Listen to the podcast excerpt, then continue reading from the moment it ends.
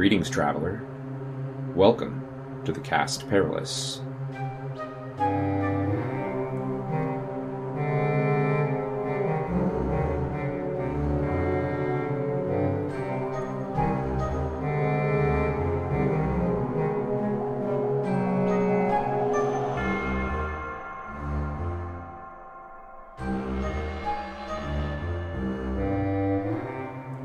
Well, we have arrived at the seventh episode of the Cast Perilous. As I've mentioned, we began recording our gaming sessions before the plague times. Back when gathering to play a nice cozy role-playing game in your friend's basement was not given a second thought. Alas, it has now been quite a while since we recorded anything at all. But that is changing. That's right, we have begun distance gaming. Yes, I realize that's how most podcasts record their stuff, but it's a pretty dramatic change for us. Anyway, this episode marks the end of our previously recorded material, and the beginning of the new stuff. Well, actually, the new stuff comes first. The last of the old stuff is situated when we jump back to Beatrice near the end of the episode. In any case, we hope you'll bear with our poor attempts at being tech-savvy, and just enjoy the story. We love our listeners. And I'd like to take a moment to thank folks like J V from the Stone to Flesh R P G blog, stoneflesh dot wordpress dot com, for their wonderful review a couple of weeks ago. I'm so glad I found you. I just so happen to love Fading Suns. Also, thanks for all the kind words from our friends on the Necrotic Gnome and Low Fantasy Gaming Discord groups, not to mention those on Instagram, Twitter, and Facebook.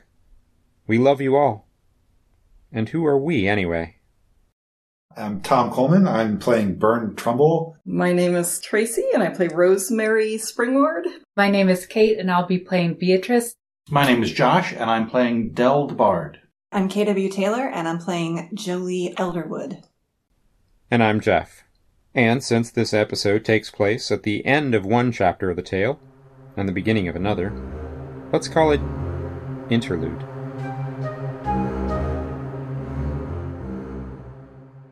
Awesome. That was terrifying. Yes, it was. You didn't even see the bone pits, did you? There's a dragon down there. I well, don't... like it used to be a dragon. I grabbed one of the bones. But, yeah.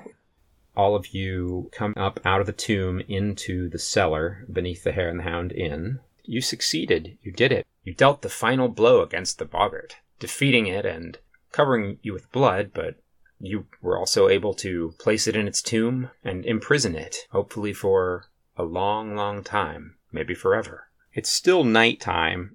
Nan has taken the boy, Fetch, off to Ann Allen Ivy's place. The cats were all there, but they've all gone their separate ways. The rain has stopped. The moon is out. You're still rather drunk, Del, on the Green Aspinthian. Mm-hmm.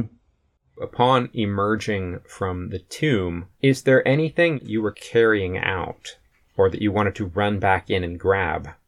I don't want to go back down there, but uh, I mean, I already owe my grandmother so much money, and I don't like to work. Well, I can't imagine what could be down there. We knocked the skeleton down, and the skeleton was strumming a harp. That instrument actually looked very beautiful to you under the power of the Green Aspinthian. Although the strings have all broken, it would have to be restrung. In theory, it could be used, or it could be valuable. And I believe you'd also left the silver chalice in there with the harp. Right. And the bones of the skeletal harper. Uh, there's just no way around it. I know that. I'll go back in for the harp. I'm just going to grab the harp. Yeah, I'll go with you. I mean, the poor harpist needs a proper burial. We need to get his bones. I just want the harp. Uh, Byrne, would you trust me to keep the the silver chalice? Yeah. Perfect. Okay. Okay, so I look at the bones of the ghost servant that I smashed with my hammer. I gather them up as respectfully as I can. I kind of pack them up into this burlap sack I used to carry around treasures that I find. I pack those in as best I can and haul them up. Oh, that's perfect. Yes, I take the bag of bones. I keep the silver chalice. Perfect. All right. You bring that up. Del brings up his broken harp and silver chalice. We're going to push the cover stone back in place and make sure it's secure. It's a dangerous area. It needs to be sealed off. At least for now, until another day when we go back down there to fully explore. I desperately want to do that. I want to dig around in all those caverns and find all those dragon bones and everything. Great. All right. And you all come up into the common room at the inn. When Nan comes home, she gives you all a hard stare and says, Jolie, come over here. What is this? What's going on? What are you doing? We're just, we're just, everything's fine. Um, everything's fine. Why wouldn't everything be fine? Are you safe? How do you feel? Is everything okay? Don't worry about the cats. The cats are fine. Everybody's fine. You saw that boy. You saw what whatever's down there did to him. I took him to Anne Allen Ivy. She's a wonderful healer, but she says even with her herbal infusions, it's a miracle that he's seems to be pulling through. He lost so much blood. I mean, he's staying over there tonight. Good. That's, that's good. I'm glad. What in the name of good Saint Woe did that to him? And most importantly, is it still living under my inn? Living is kind of a relative term. Define living. What? He's not really living it up anymore. I mean, everything's better now. Better? I just want to keep you safe. I just want to keep you safe. I want to keep your inn safe. I want to keep all of us safe. Um, and one way to stay safe is to not go down beneath the cellar. That's really the main takeaway here, is don't go further beneath the cellar. Jolie, are you saying that everything is safe now? Well, I don't know that we know that, but everything is safer. Um, you don't have occasion to go deeper beneath the cellar, though, do you? Just reassure me. Of course not. Okay, then then we're good. Then it's fine. Nothing's nothing's nothing's going to be coming up into the inn or making horrible sounds like like it did last night, or smashing any bottles or anything like that. We hope not. We may need to just... You're not really doing a good job of convincing me that this is all, all right. I go over and try to, like, pat her on the arm, and it's probably not as reassuring as uh, as I would like it to be. But... And another thing, who's paying for that green Aspinthian? What green Aspinthian? She's looking over right now at Del, who's sitting there still clutching the bottle. Uh, Do I think that this chalice is, is worth more than what I would have to pay for it? I the... rummage around in my pockets, and I have some maybe some extra tip money, and I I hand her a coin. I'll have him pay me back later. She takes your coin, and she says, "That's a start." Oh. Okay. Uh, well, then, how about maybe we uh, talk about uh, the money and whatnot tomorrow when I'm a little bit uh, more awake and myself. All right, off with you. You'll find your usual room empty tonight, since we have no one staying over. Off with you. So, I guess up the stairs you stagger? Yep. Well, stagger, yeah. I mean, uh, how much of that did I drink? Jolie, you assure me there's going to be no more need for anyone to go back down there. No one's going back down under this inn, correct? Um, if if it were up to me, I would like nothing better than not to have to go back beneath your inn. Good then. It's not up to you. I'm officially saying no one is allowed to go back down into those catacombs. If the thing isn't coming up, there's no need to go down there anymore. Right? I see your point, ma'am. Yes. Yes. Okay. Good. I'm glad we understand one another. I'm going to bed. It's been a long day. You deserve a good sleep. Thank you. And she ascends the steps. Nan offers you all the opportunity to stay over if you wish. If I could just curl up in a corner somewhere. You would be able to get a room. I mean, if it's offered, I guess I'll go ahead. Before we split up for the night, I tell everyone I really want to meet in the morning, get together, talk about all this stuff that happened. I mean, we have been through a an ordeal. I've seen a lot in the woods, but this is very traumatic and exciting, and I definitely think I should take a bath. Surely they have a bath set up for guests. Well, you would be able to get a bath and a room tonight. Uh, maybe very early in the morning I will get up and go back home, check on my father, and see how things are going. So, Ro goes upstairs. Um, at one point, I just pass out on the bar asleep. Like, exhaustion just just hits me when I'm not expecting it, and I'm fast asleep. Nothing really moves me until the morning. Very good. All right. Shaking her head at Byrne's sudden departure to dreamland, and realizing that she was the last soul left awake in the common room, Jolie sighed and headed for the stairs. She stopped short when she saw that a sooty gray kitten with matted fur and huge eyes was regarding her from the stairpost. Then she passed on by, offering it a quick neck scratch on her way up. It continued to stare after her as she reached her room and closed the door. In fact, it watched for quite a long while after that. Then, leaping down to the inn floor, it was off and away. Important business to attend. The morning of the twenty-fourth day of Keisting was perfect.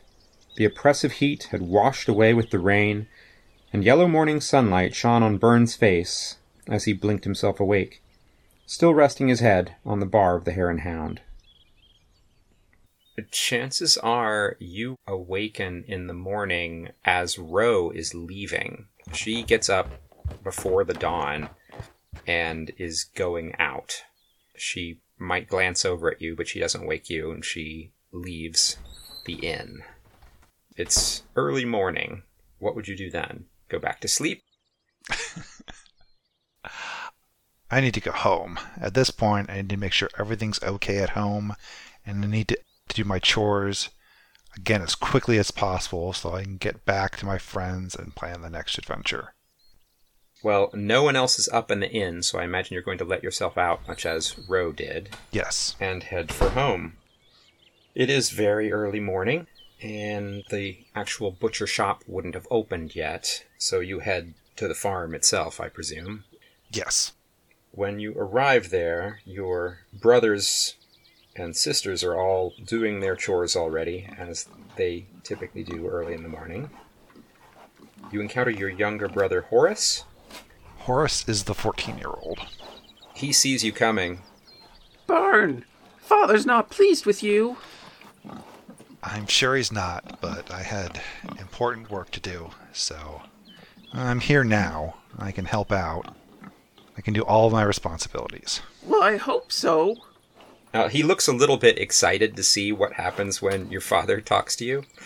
He says, So you, uh, you gonna talk to Father? Where? You want me to go get him? No. Where is he now? He's in the house. Before I do that, I'm going to take off all of my adventuring gear. Somewhere in the barn, there's like a little cubby hole that I have that I keep all my stuff in, away from everyone.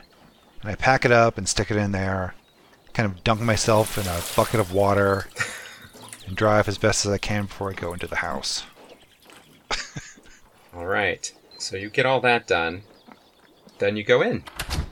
Well, your mother is in the kitchen. Your granny, Granny Trumble, is in the kitchen as well, rocking on her chair, kind of humming to herself.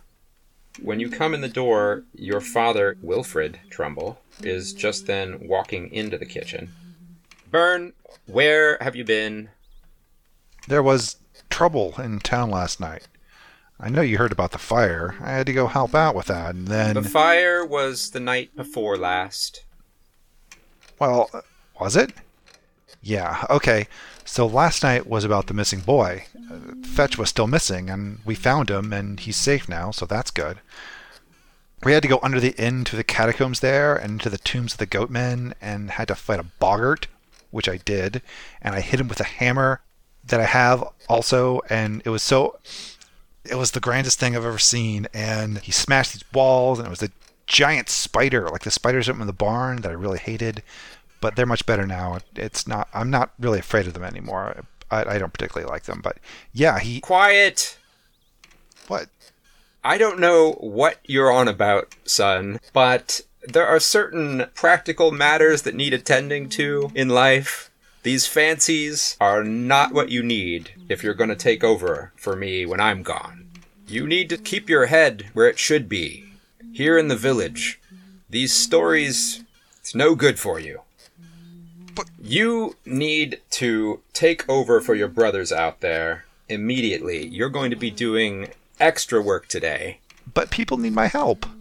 No, I need your help. Your family needs your help. Well, my family too, but other people need my help. I happen to have spoken with Constable Fetlock. Apparently, the Boggs family says there's no problem, everything's fine. Well, yeah, because we took care of it. Hmm, all right. Well, if you took care of it, then you shouldn't need to go back. Enough of this. You'd better get out there. He storms out of the room. Your mother looks over kind of worriedly. Your granny is still humming, although she suddenly looks over at you and says, "Where is my red?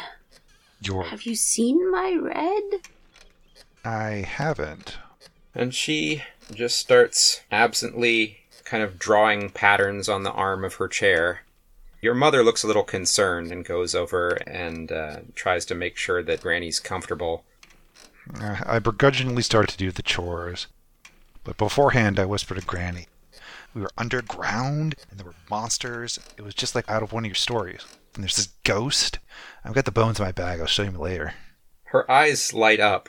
They seemed previously to have been just kind of drifting and looking through you, but when you start talking about that type of stuff, she starts to get the familiar look that you're used to when she used to tell the stories to you. Best not say that type of thing around your father. He wouldn't understand. I understand. That's why I need to find my red. Is Murtis the littlest girl? Is she the littlest sister? Yes, Murtis is the littlest.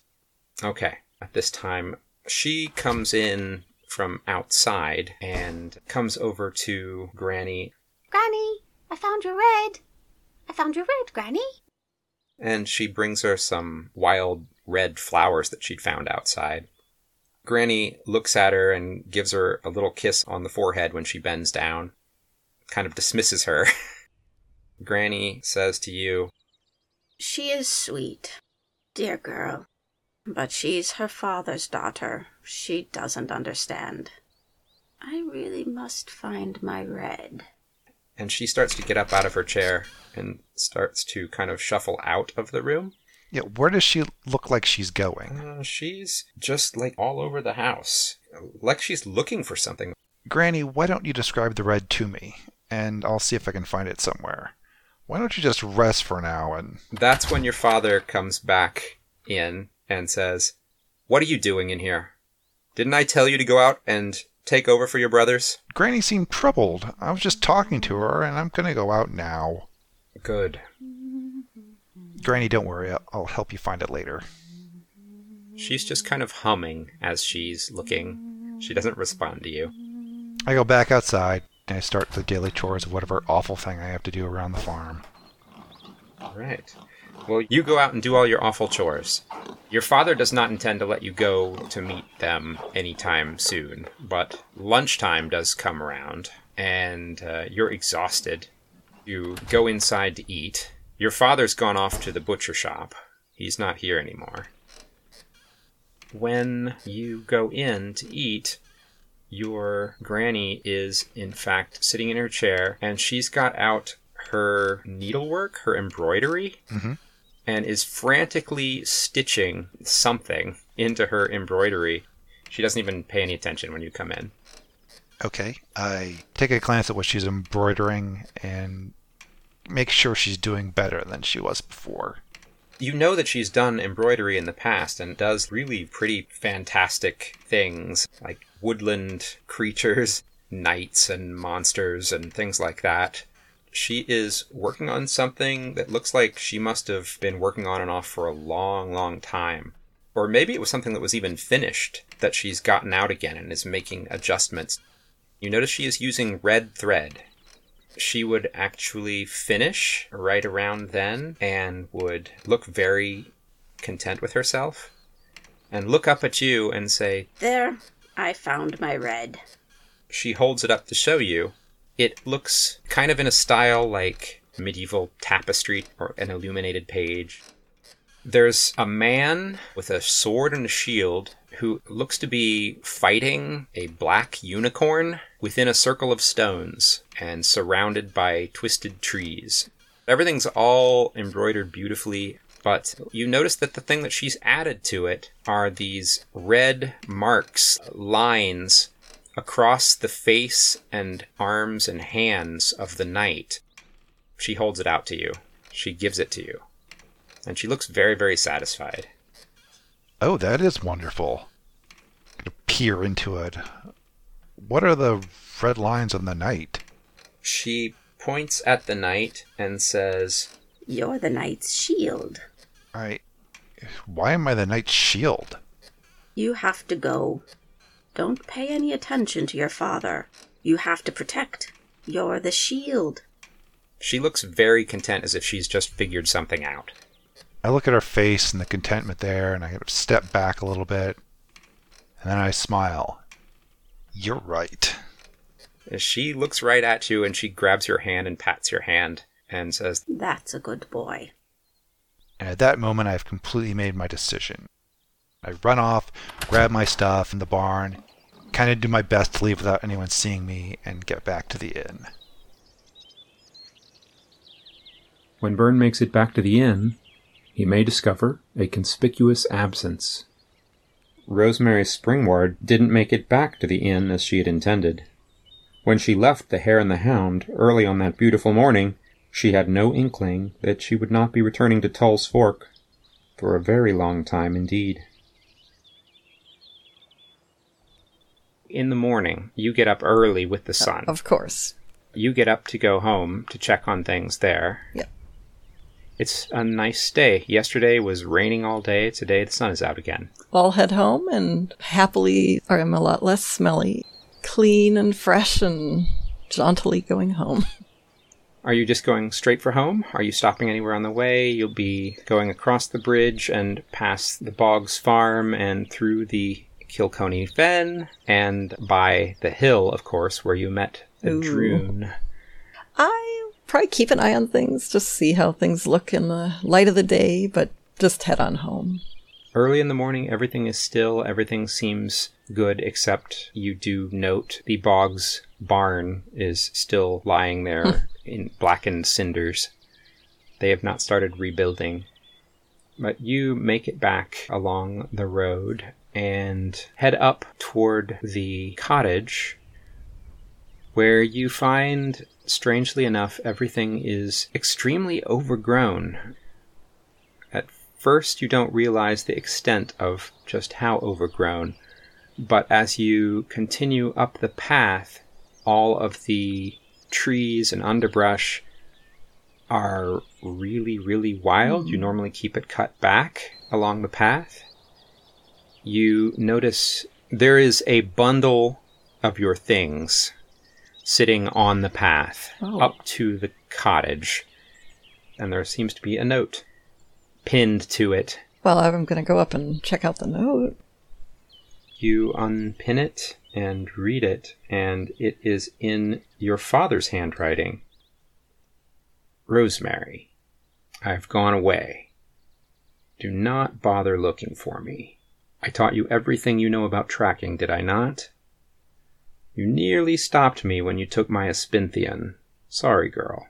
I may be an old drunk, but I'm clever enough to know your hiding places. Sage has gone with me. We've bought you some time. If you happen to find your mother, give her my love. Good hunting, girl. Owen." No. I'm... I'd probably be speechless for a while. I mean, that is... Um, I mean, we haven't been close recently, but he's always been there, and without him, I'm just alone here. I don't... But I'm going to check check out the cottage. Maybe he just... I... As you proceed up the path, you realize the full extent of the strangeness of the situation. Oh. Everything is overgrown as if it had been left to grow wild for years. And in fact, when you reach the cottage, it is in a state of terrible disrepair, mm. as if it also has been abandoned for years. I'm just totally in shock. I'm just going to kind of just sit down in the road there and stare at it. As we leave Ro to her thoughts, it seems that one more player must be attended to. Let us rejoin our lost pilgrim in the short tale of Beatrice and the Cave. You realize that you're not where you thought you were at all, that you're actually in amongst some trees. You're in a wooded area rather than an open area. You can see trees all around you. Is the fog lifting at all? You think that it is a little bit. It's thinning out more and more. And in fact, the moonlight is starting to filter down through. I don't remember seeing any trees near me when I camped, do I? No. And as I look around, do I just see woods? Is it just trees? You know that you should have been back at the rock.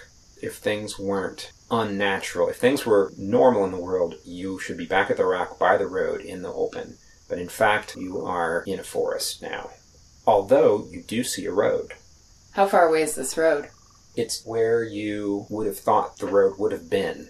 The one okay. that you would have been camped near. But this okay. one is pretty overgrown. Okay.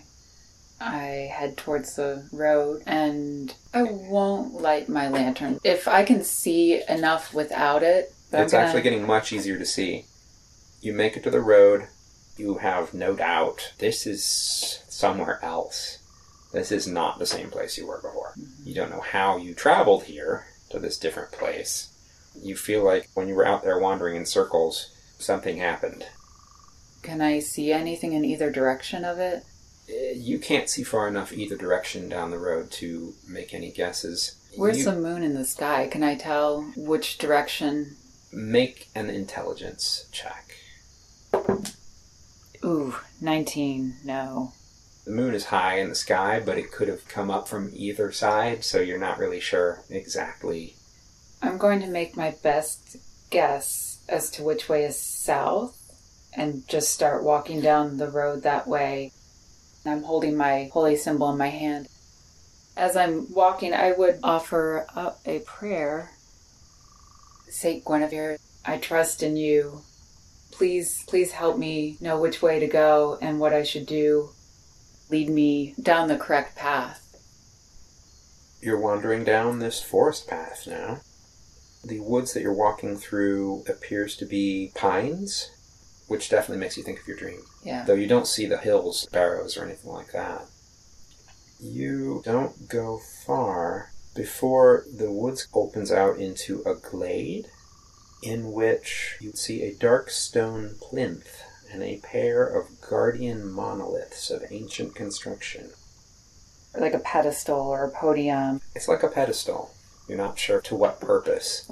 With the glow of the moon now shining down on it, between two giant stones, dolmens. The fog has pretty much cleared out. You're standing in this open glade. I stop for a minute. Saint Guinevere, is this where you need me to go? Make a willpower roll. Uh, yes, I got a ten, and my willpower is seventeen. On the far side of the clearing, in the trees further on, there is a faint glimmering of light just off in the trees. So if I'm looking at the plinth and the dolmens, where's the light? Directly across the clearing. Like behind it? Behind it, yeah. I'm going to walk slowly towards the plinth first. You're not getting the same feel that you got from the Dunstone. When I get close enough, I am going to reach my hands out and just kind of lay them flat on top of the plinth. When you do, you get a flash, an image in your head of a ceremony. Just for a moment, you see a woman in white. You immediately feel like it's a bride. The groom is there. You can't really see the groom. There are lots of other people around observing the ritual. You're getting a feeling this is not a godly ritual. This is something else. This is something pagan. Something creeps you out about the thought of the groom, but you don't see him. And it's just a flash, and then nothing? Nothing else. There is still the twinkle of light across the clearing in the woods. Would there be any sort of consecration prayer that I would be aware of? Yes, although usually an actual consecration would require a blessing with holy water. In theory, you could have probably got from the priory, but you didn't take anything like that along with you. In that case, I start to walk towards the light.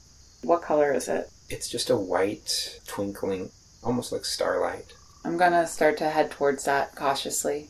Okay, you're pretty much having to pick your way through the woods at this point, toward the twinkling light. There's not a road over there. Or if there is, it's totally overgrown. Yes, does it seem to be getting closer as I move towards it? You think you are getting closer to something. Is it moving at all? No, it's not. Okay. It's stationary. You find yourself at the entrance to what appears to be a cave.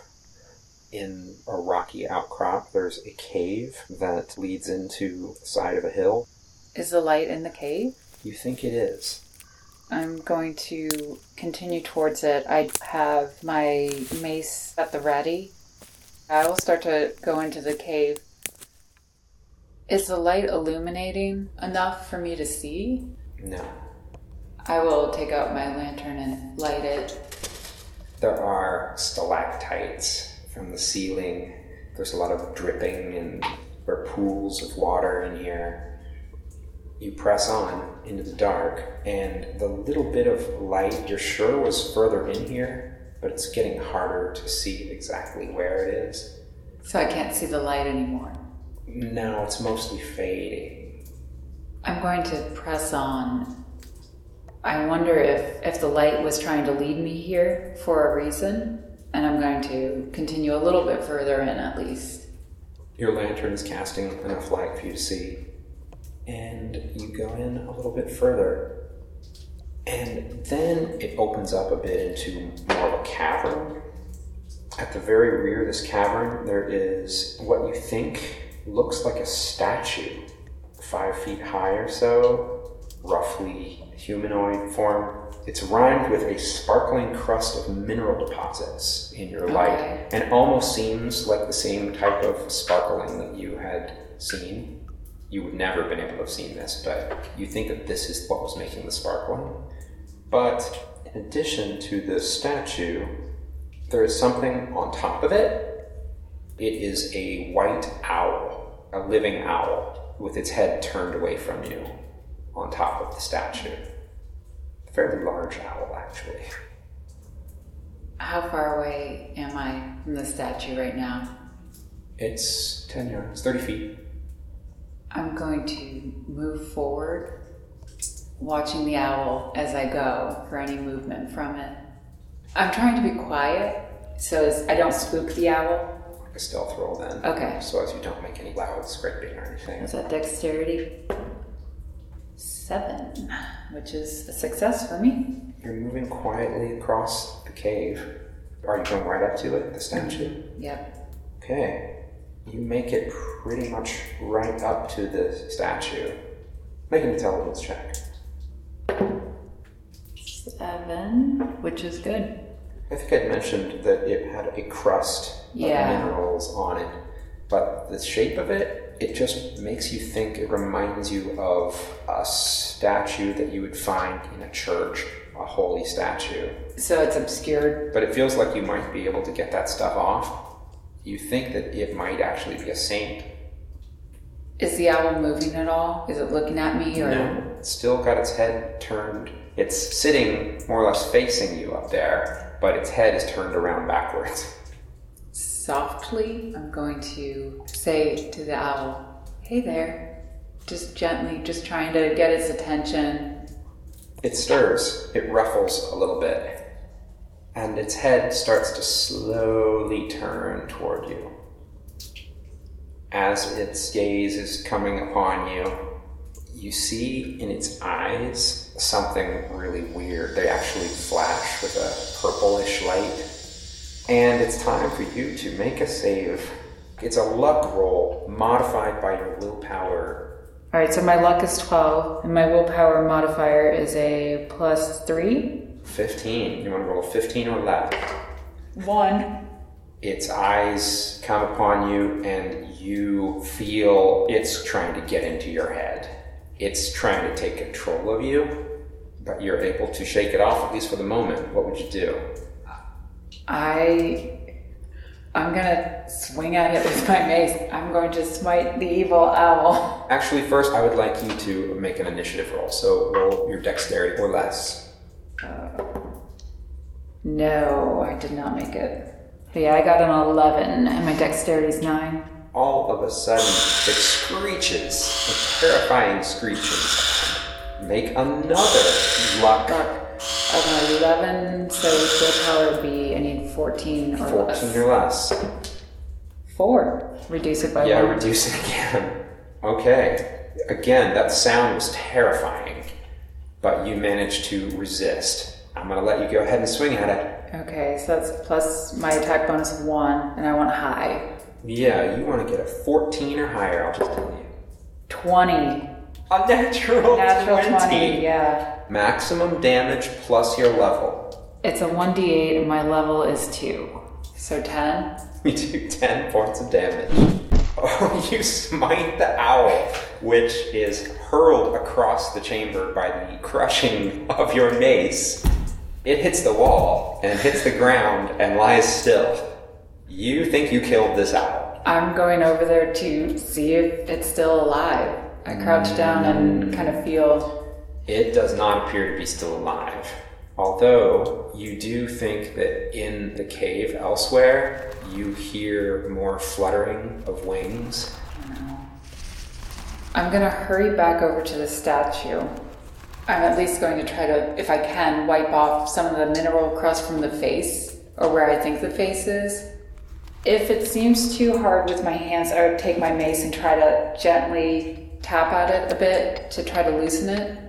You are able to knock a few pieces off and pull them away with your fingers, and underneath the mineral crust is in fact a beautifully carved face. You are sure now that this is a holy statue, and you're not sure what it's doing in this cave. This is a saint. How loud is that fluttering getting? You hear it every once in a while, and then you start hearing the sound of owls hooting back and forth and around. You don't see them. And I don't recognize the face on the statue. No. I'm going to keep chipping away at the mineral stuff, just to see if I can uncover any sort of insignia or anything, like especially like a necklace or or something. You're kind of having to work at it. You're looking around for some sort of emblem, some sort of decoration. You keep chipping away. I know I can't tell exactly how many, but does it sound like a lot of owls? It's definitely more than one. If you were to guess, maybe at least three, if not more. Right now, they're still making these hooting sounds.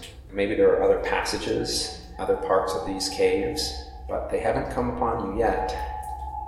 You chip away around the area of the neck and chest, mm-hmm. and you find an emblem with a symbol signifying it is a saint. You probably don't have all of the many saints oh, devoted no. to memory, but I'll let you make an intelligence check with a disadvantage, surely. Minus four on your intelligence as okay. well. Okay, so that would be eleven or less at disadvantage. Yeah. Well, that was a one. Uh, nine. All right. In that case, you know somehow, maybe by divine providence, you know that this is a statue of Saint Nanya? Nanya. This is a rather obscure saint. I'm going to stop chiseling and look around.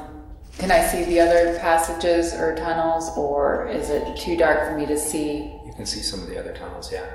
I'm just going to creep over to one of them and listen and just take a peek down.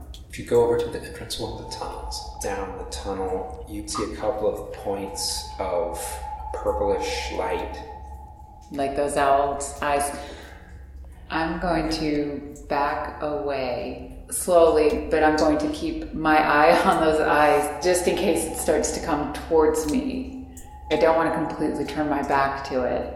And do I feel that evil? You don't feel friendliness coming from it, that's for sure. Yeah. Or holiness. And you don't think it's anything good. I can't imagine having more than one of those trying to take over my mind. I'm going to try to make my way back out, if I can. Okay. You back up and you're stumbling your way back out of the cave.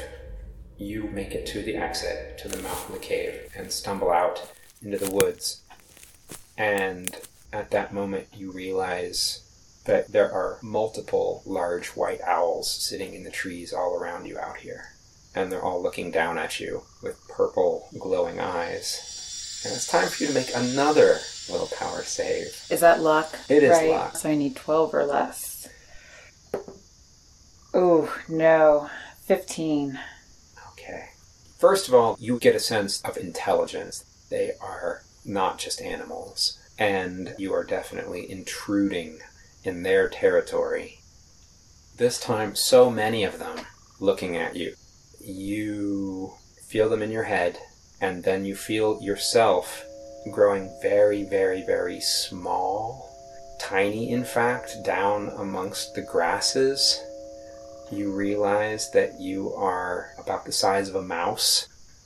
You still see them looking down on you, but they're huge, they're enormous. I'm gonna start running. You start running off through the high grass. You hear them take flight, but then they're dead silent. Okay. Yeah, I'm I'm gonna try to get lost in the woods. Mm-hmm. They are coming. Make a stealth roll. That's dexterity, right? Yes. Okay. Oh, my dexterity's nine. Five. Okay. You find a place that looks like a, a good hiding place, an old hollowed out log, and you are inside this log, breathing heavily, hoping that they can't see you. Yeah, I'm going to flatten up against the side of the log as best as possible. You're hiding. Okay. Are they still silent? They're dead silent. Can I see anything out the log, or am I positioned in such a way that... You can see just out the one end. As for what's up and around, you don't see. But yeah. You don't see anything out there now. I'm just going to keep an eye on it and listen. Okay. Nothing. Just silence. I'm going to... I am going to creep to the end of it and just try to peek out real quick just to see if they're still around. Okay. Make another stealth roll. Oof, a twenty. That's the worst you could possibly roll. Poke your head out, look to the left, see nothing. Look to the right, see nothing. Look up and see the owl that's perched on the log, which leans down and grabs you up in its beak.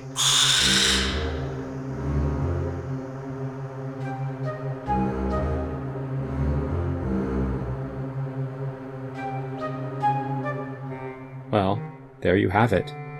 Poor Beatrice. It seems not all tales end happily, do they? Or perhaps that's not the end? In either case, we hope you enjoyed our interlude. When we meet again, we start a new chapter in the lives of our heroes. What will become of them? We will just have to wait and see. As we take a little time off from our regular release schedule, we will be playing the game to find out. We will also keep you up to date with art and maps and things on our Instagram, Twitter, and Facebook pages. And as always, please contact us with questions, comments, et cetera on those pages or our email, thecastperilous at gmail dot com. Want to talk to Jolie or Byrne specifically? I'm K W Taylor. I play Jolie. You can find me on Twitter at K W Taylor Writer.